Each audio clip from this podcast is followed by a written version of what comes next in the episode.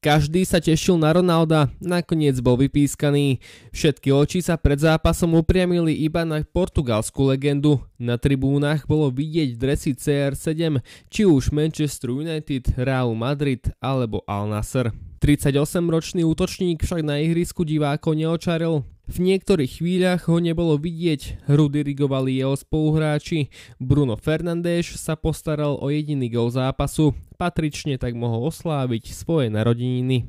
Ronaldo sa ku vážnejšej šanci dostal až v druhom polčase. Loptu v 16 si nespracoval, tá odskočila až ku brankárovi Dúbravkovi.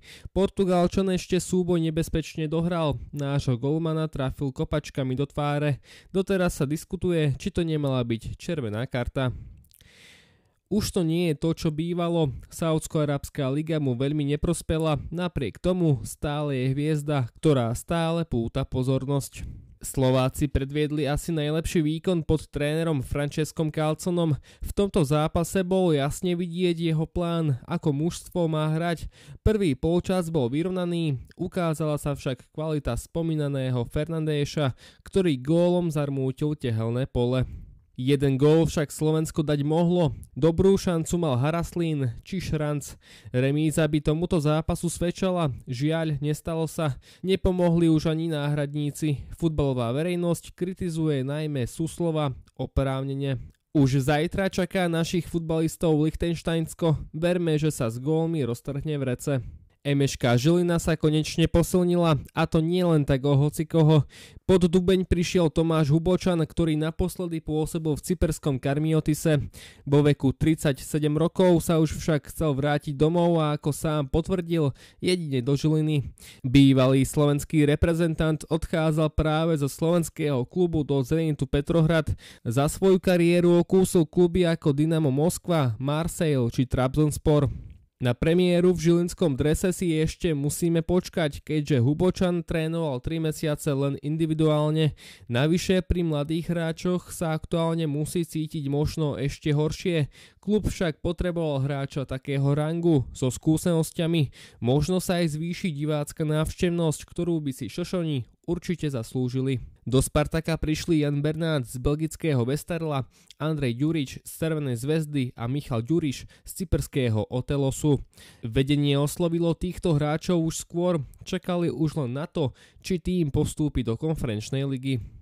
Inak to je v Slovane Bratislava. Po transparente, ktorý odkazuje na problémy v klube, sa nič nezmenilo. Ďalšie posily neprišli, výhra s Podbrezovou stále nie je dosť silnou náplasťou. Bela si dostiahli účasť v konferenčnej lige, mali to však o čosi jednoduchšie ako Trnava.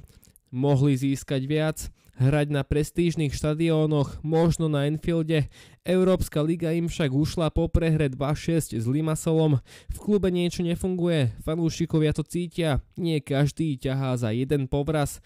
Prestupová politika tiež nie je nastavená dobre, asi však nie sú peniaze. Pod trénerom Dunajskej stredy Adrianom Guľom sa stolička zatiaľ nekýve, aj napriek skorému vypadnutiu v konferenčnej lige a aktuálne 5. miestu v domácej súťaži. Mužstvo však stagnuje. Prehra doma s Banskou Bystricou Oskarovi Világovi dobrú náladu nespravila a ani tá s Trenčínom nie. Nepamätáme si, kedy Dac v zápase ani raz nevystrelil na bránu. Klub zo Žitného ostrova sa tak v posledných dňoch posilnil. Do týmu prišiel 20-ročný Bartlo Barišič.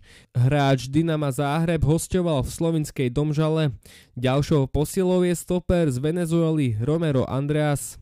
Po dlhom čase konečne taktovku prebral spomínaný Trenčín, ktorý v lige sídli na druhom mieste. Vyzerá to tak, že o tohto sezónne prvenstvo sa bude byť viacero tímov a to sme radi. V inej situácii sú však Michalovce, jeden bod a jeden gól z piatich zápasov je málo. Do ofenzívy však prišli Zubejru a najnovšie Ginovan Kessel, ktorý v našej lige gólovo hviezdil v Trenčíne. To je odo mňa všetko, zatiaľ do počutia.